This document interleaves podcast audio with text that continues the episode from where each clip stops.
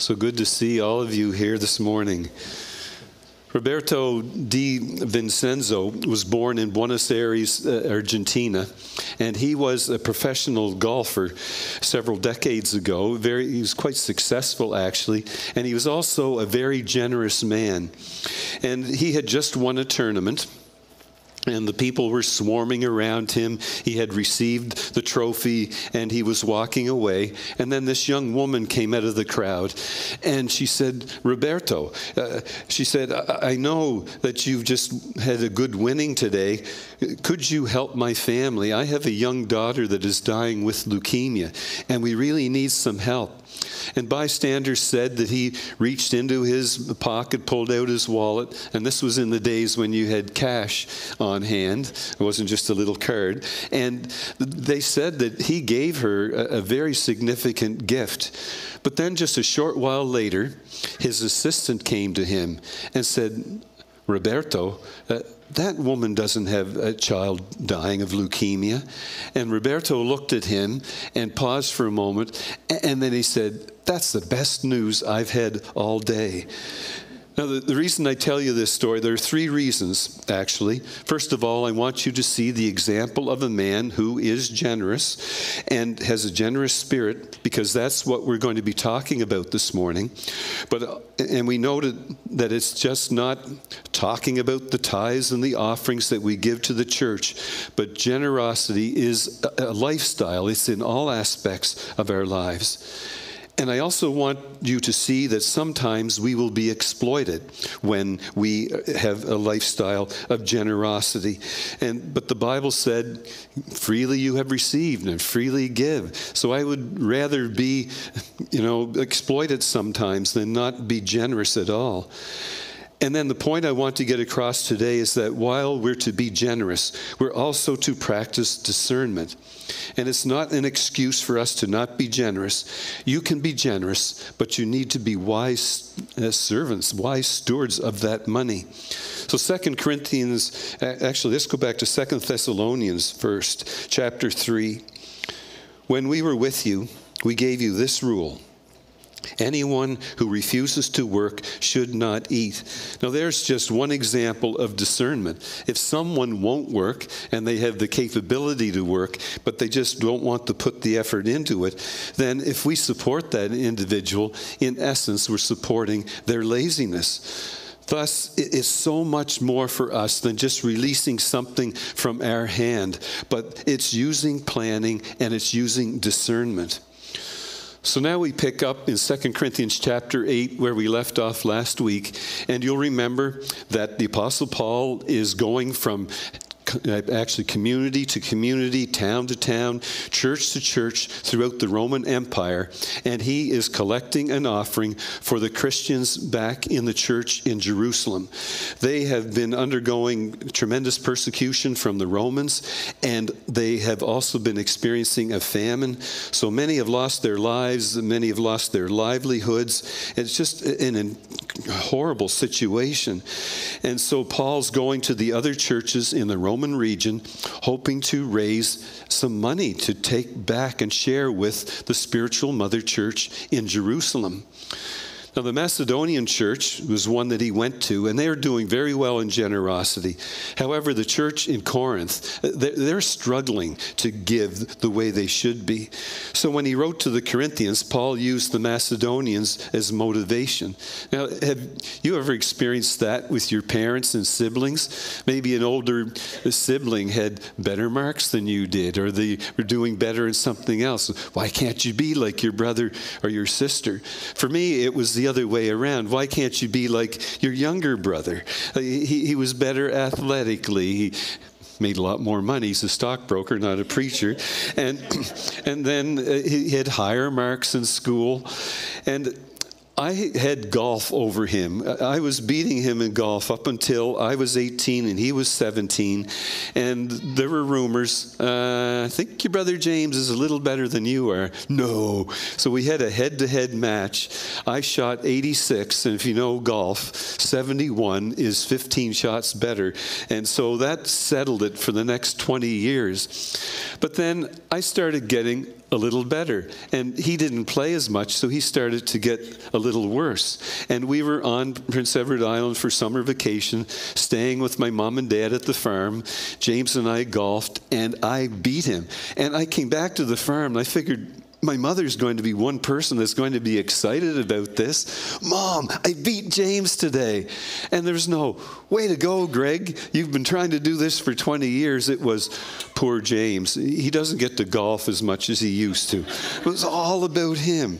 But so Paul is showing us that he has no hesitation, he has no embarrassment in asking these people to give. He never thought of saying, I hate to even talk to you about this, I hate to talk to you about some kind of donation. He understands that generosity is at the base of Christianity, it is the heart of our spiritual condition. But the Corinthians, they weren't doing their part. They'd made a promise and they weren't fulfilling that promise. So in today's text, Paul is encouraging them to finish their work, basically. He's telling them you need to properly administer generosity in the church. So, here are three responsibilities for church leaders in administering generosity. First of all, we see these guys were enthusiastic about their financial responsibility. So, we're in chapter 8, verse 16. but thank God he has given Titus the same enthusiasm for you that I have. Titus welcomed a request that you, he visit you again. In fact, he himself was very eager to go and see you. So Titus was a companion of Paul on his journeys, and he was enthusiastic about this opportunity to go to the Macedonians and the Corinthians and share that appeal and collect that money and take that money back to the hurting Christians in Jerusalem. And Christian leaders are to be enthusiastic about their appeal and what they share as well. But it's not always easy to do. I know a lot of pastors that wimp out when it comes to speaking about giving. Oh, people will just think I'm asking for a bigger salary if I do that. My brother's pastor gets my brother to speak on giving every time he wants the topic covered. And there's another thing. My brother's now preaching too. And, and there's one more. You might be watching this in PEI. Um, I've always been the go to guy for all the weddings in the family. I've probably probably had 30 weddings over the years and, and funerals. I'm the guy. But my brother now has his uh, marriage commissioner's license and he performed the last family wedding that we had together. But there's no, uh, it, it was nice to sit back. I'm not complaining. Now, what was I talking about? oh, yeah. So I've been in the ministry for four decades, and talking about money is one of the most difficult topics for a lot of reasons. You don't want to be put in the same category as TV preachers that are always asking for money, and there are other motives that come into play. Someone that is an alcoholic, they don't want you talking about the harm of alcohol. Someone who's dealing with an eating disorder, they don't want to be told how they should eat better. Someone who's having an affair doesn't want to be told about faithfulness. And no generation struggles as much as ours does with uh, materialism. So, as Christians, we don't want to hear about generosity because it hits too close to home. But we have a responsibility to preach what the whole Bible says. And we discover that generosity is a spiritual subject and it can actually bless the church. I actually copied down Chuck, uh, Chuck list of 10 reasons why giving is more blessed than receiving. Giving encourages unselfishness in ourselves. Giving uh, brings others relief and encouragement. It forces us out of our own tight radius world. It keeps us from becoming too attached to things. Giving models the life that Jesus lived. Giving results in an eternal reward. It teaches the value of servanthood. It makes us more cheerful, caring people. It prompts greater sensitivity toward others. And giving provides an example for others to follow. So Titus was enthusiastic about sharing the need of the Jerusalem church because he knew of the positive benefits this was going to have upon these people. And if you really believe it's going to benefit someone, then you shouldn't shy away from sharing what that benefit is. I'm enthusiastic about making room for more because I can see the positive benefits. Now, those of you that weren't here last week won't know what I'm talking about, but this is a three year campaign for us to raise the funds to actually build a 60 by 60 extension, not officially an extension, but it will be in the parking lot, eight feet away from this building, and then joined by two walkways on this level and the basement level. And we're calling calling it making room for more, which is what we badly need to do. But I can see hundreds of uh, people being able to have the opportunity to come know Jesus. I see parents taking their children downstairs to this secure children's ministry area and being able to take them to classrooms that have all kinds of space. I can see teenagers uh, that are going to be in this new hall slash entryway that we will have and see them here on Wednesday nights. I'm going to see the extra bodies that will be able to fit into our worship center and also be able to fit into the welcome area. But we're not doing that uh, just because we want to have a cool building. Uh, because I'm going to be honest, I know this is going to mean more work for our pastoral staff, and, and, and, I'm excited about it, but I'm also petrified on the other hand because of the responsibilities it's going to bring to us. And it would be easy for us to just promote staying the way we are, and I would know almost everybody's name. It, we're at that point where I just can't keep everybody straight, but we're getting cl- not close. And, eh, but we could do that, but that isn't what God has called called us to do. He has called us to reach out in an even greater way, to make necessary changes to our property that would facilitate that growth. So God needs all of us on board, and we need to kind of get out of the way and let God do His work.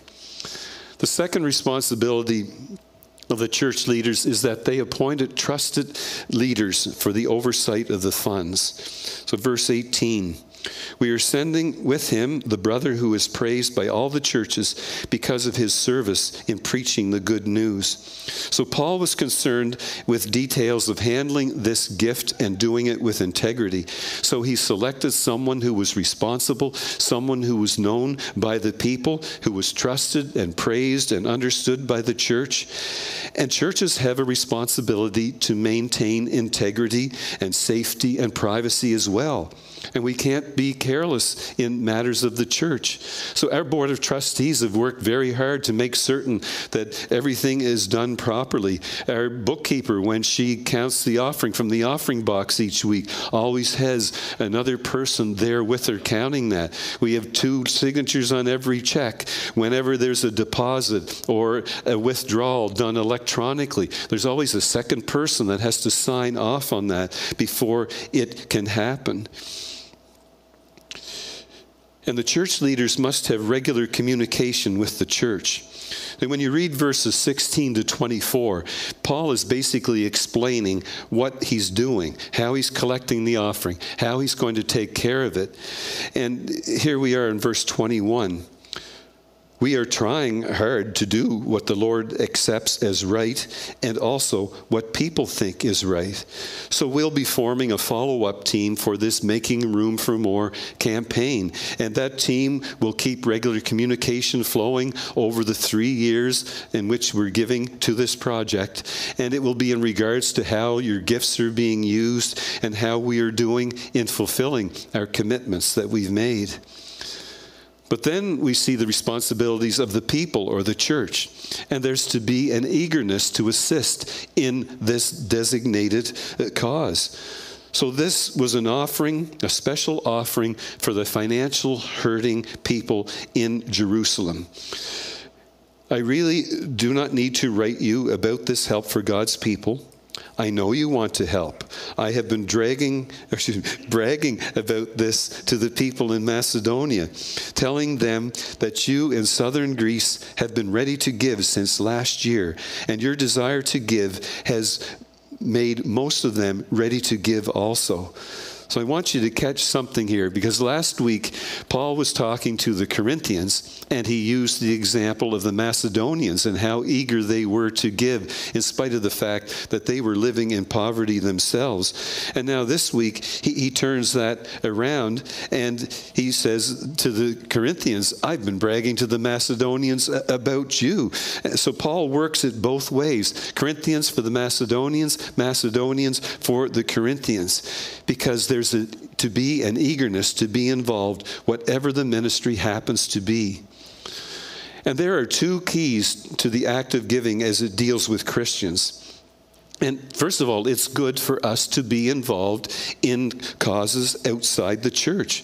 It's good for you to be generous people in all areas of your life. However, we must practice spiritual discernment. And if your heart is easily pricked by a cause, then you that's good, but you have to make certain that you do this with discernment because you might get drawn up in things that aren't good causes.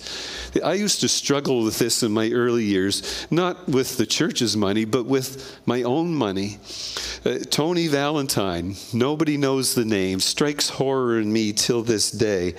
But I was just coming, this was probably 30 years ago. I was coming out of the Canadian Bible Society, and this guy approaches me. He kind of had me cornered, and he said, I'm Tony Valentine. I'm from Vancouver. I've been trying to find a job here for weeks. I'm walking around, my feet are sore. I do it anymore.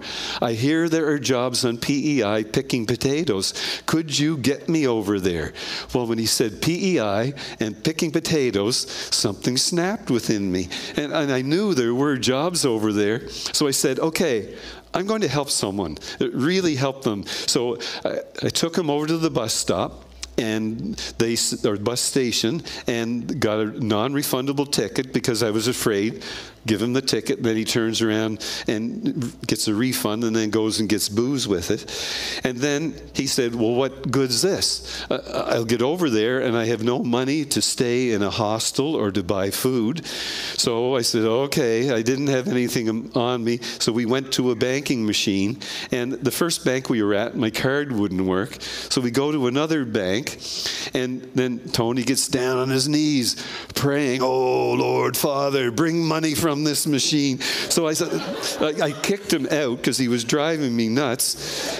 And then everybody else that was coming in, I'm here with the Reverend. oh boy. So I, I got my money out, and uh, $60 went a lot further back then. So this was enough money to get him three nights in that hostel and then have food for those three days.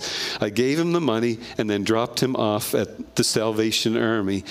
The next morning, I get a phone call Tony Valentine, I got robbed last night. Can you give me some money to get over to PEI again? And I just, I knew what he, he had sold the ticket. I realized then, I was a little slow at the time, sold the ticket for a little less than the $40 and, and then said the money was stolen. So he got a hang up on that. When the next morning he calls and he says, I got a woman here that, that will vouch for me that I wasn't lying. So she comes on and she is just stoned. Hi. I hear you help Tony. Could you help me too? But there was no, Tony's a wonderful, upstanding citizen. Clunk. And then the next morning, church phone rings again. Didn't have any of that display stuff to be able to ignore the calls. And I just want to go home. Can you buy me a plane ticket to Vancouver? Well, no. And then he gives it one more try. Can you just get me to Montreal? And I realized from that point on, giving money to strangers it, it, it, just doesn't work. And I, I learned my lesson in, in, a big way. In 2 Corinthians 9 6, Paul said, Remember this the person who plants a little will have a small harvest, but the person who plants a lot will have a big harvest. Churches are to help those in need, but it doesn't necessarily have to be in monetary ways. Uh, one of the men's group I was leading, we did things like some construction projects for single moms that didn't have enough money to do it themselves. We did work around the yard for people like that. We helped, uh, I don't know how many different people move. And as Christians, we can help someone grocery shop, we can give transportation, we can help around the house. Personal support and encouragement are just as important as financial support. And in the city of Joppa, there was a follower named Tabitha whose Greek name was Dorcas, and she was always doing good deeds and kind acts. And then we read later on about the Roman centurion Cornelius, and he was known to be a generous person. He and his family, they were devout and God fearing, and he gave generously to those in need and prayed to God regularly. The second key to giving is that the tithe should be channeled through the local church. Like there are a lot of different ministries, amazing ministries and missions that we're involved in. But when we look through scriptures, historically, it begins with the tithe. And you may ask now, what is the tithe? Is that just some name that churches have come up with? But it actually goes all the way back to prior to the time of Moses. And it was giving a tenth of our earnings back to God. And then God would bless that 90% to go, it seems, even further than the 100 would have in the first place. And Abraham, he in Genesis 14 brought a tithe of what he had to the, the, priest Melchizedek. And then in Malachi 3, the prophet said, Bring to the storehouse a full tenth of what you earn, so there will be food in my house. Test me in this, says the Lord all powerful. I will open the windows of heaven for you and pour out all the blessings you need. So, here are three reasons why we think the tithe should be channeled through the local church. According to Scripture, Paul says that this actually stirs up action in others. It's an inspiration. It lets you know what Christians around you are doing, and you can be collectively involved in something.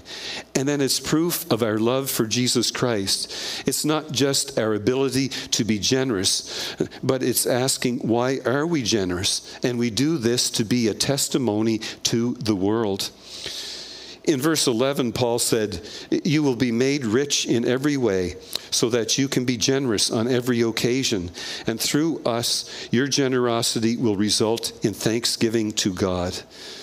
And then the, the final thing that this uh, uh giving a tithe through the church does, it acknowledges the oversight of spiritual leaders. As back in Acts 4, there were no needy people among them. From time to time, those who owned fields or houses sold them, brought the money, and gave it to the apostles. Then the money was given to anyone who needed it. And this was at the beginning of the church, and we wonder why they did it that way. Couldn't the person have just sold their property and then given the money directly to the individual? Why go through the church? But I think the church can check out the validity of the needs. And then it's also not an ego thing. It's not me helping that person, but it's we as a church helping that individual. And our gifts combined together they actually they glorify god. And then here's the second responsibility of the church. We are to be prepared for special opportunities and a generous gift should follow prayerful thought but I am sending the brothers to you so that our bragging about you in this will not be empty words. I want you to be ready as I said you would be. So, special opportunities, special gifts, that, that can be responding to needs around the world. There's been a tsunami in uh, Asia, or maybe there's been a hurricane in Haiti, and, and we respond by helping meet that need. And we as a church have done that on uh, numerous occasions. But we are embarking on a special journey together. And like any journey, uh, uh there's nervousness. Uh, did I pack everything I needed? Did we take care of the newspaper? Did we get the mail stopped? There, there, may even be feelings of maybe I don't even want to go on this trip and I should just stay home. It's nice and safe. While others can't wait to get going and, and see new places. Making room for more is not about us. It's about expanding this building, not for our comfort, but actually we'll become a little uncomfortable because we are going to have a, bigger role to play as we disciple more people for Jesus Christ. Jesus never talked about safety. He talked about taking chances for him. Now, there are quite a few of you here today that weren't here last week, and uh, we showed this video of what is basically a rendition of what we think this will look like if everything works out for us. So I'll guide you through so this is the old basement, taking the nursery out and making this the check-in area around that carrying post. And then everything else will stay as is in the basement. There'll be a bathroom added to one room so the nursery can be there. And then this is going out to where the parking lot would be into the new section. Three classrooms along the left and that's the junk room there the door. There's no glass on that, so you can't see into the storage. And then uh, three more classrooms down the right hand side, and there'll be a media room and a green room secure off to the back right hand corner. And then now we're going into the new big group room for the kids. So it will be a huge room where everybody will be able to fit in. The school age kids will uh, be in the new section, and preschool kids will be over in the old section, closer to where the bathrooms are.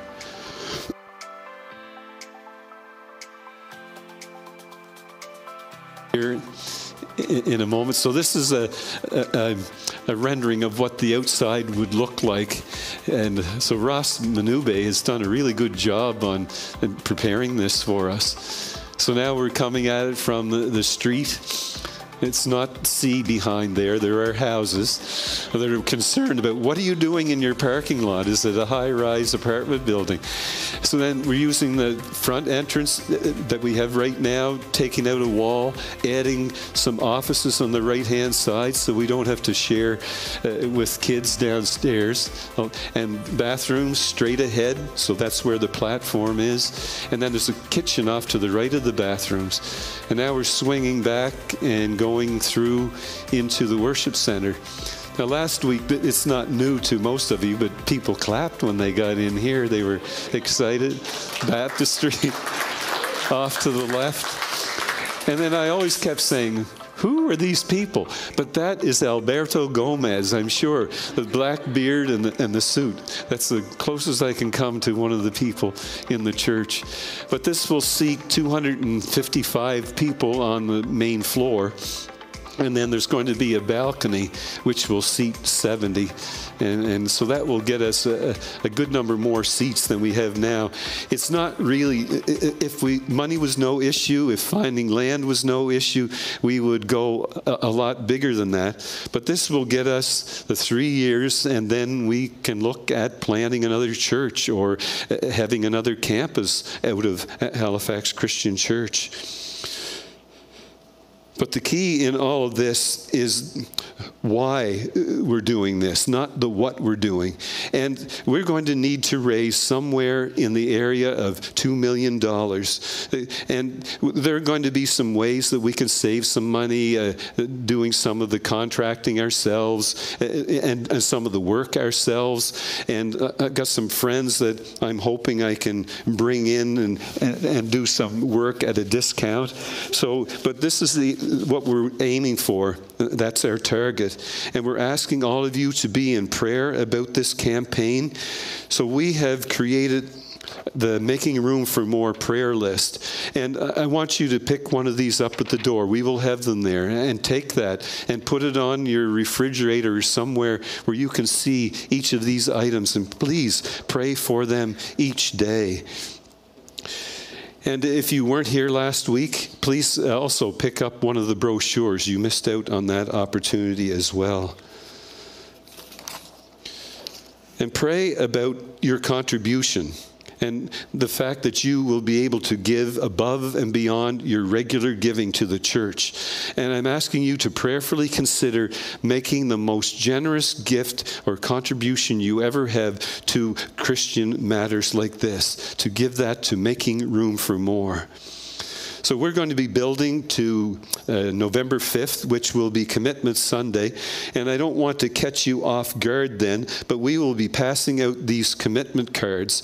And I'm not going to explain it today. I'll explain it next Sunday, all the different parts of it and what you do with it. But I just want a heads up because we've done things before and surprised people, and then they're not ready. I even handed some things out at the end of the worship service. I had the ushers do it, and one woman had fallen asleep asleep and she woke up and this piece of paper was on her lap. Who did this? What's this doing here? So I don't want you guys to be upset on November 5th. And we keep saying, we all can't give the same amount because we've all been blessed in different ways by God, but we can all give equally in that we can all take part and, and participate in this. Now, I want to conclude with three keys to generosity and planning. And if you're a new believer or just starting out on this generosity journey, then please pay close attention.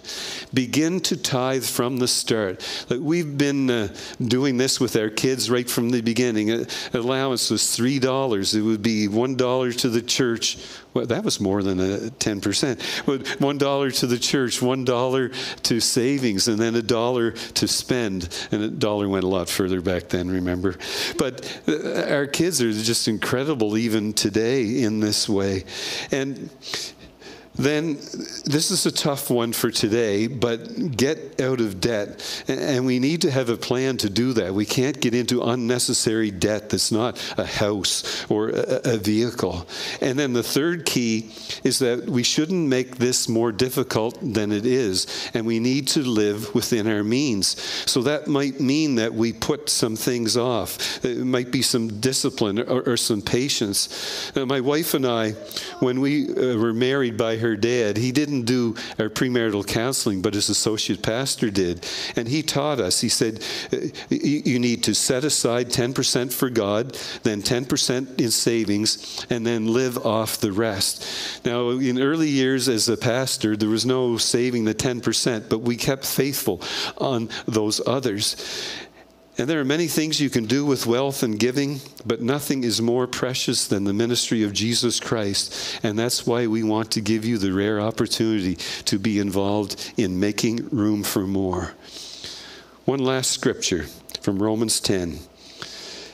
As the scripture says, anyone who calls on the Lord will be saved. But before people can ask the Lord for help, they must believe in him. And before they can believe in him, they must hear about him. And for them to hear about the Lord, someone must tell them. And before someone can tell, excuse me, go and tell them, that person must be sent.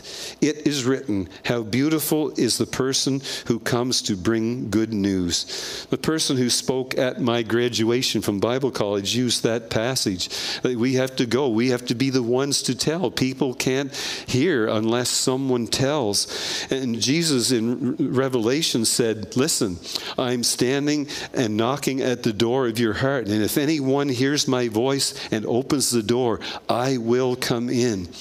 So, the reason we're involved in making room for more is that we want to open our walls, open our doors wider and wider so that more people can come to know Jesus Christ.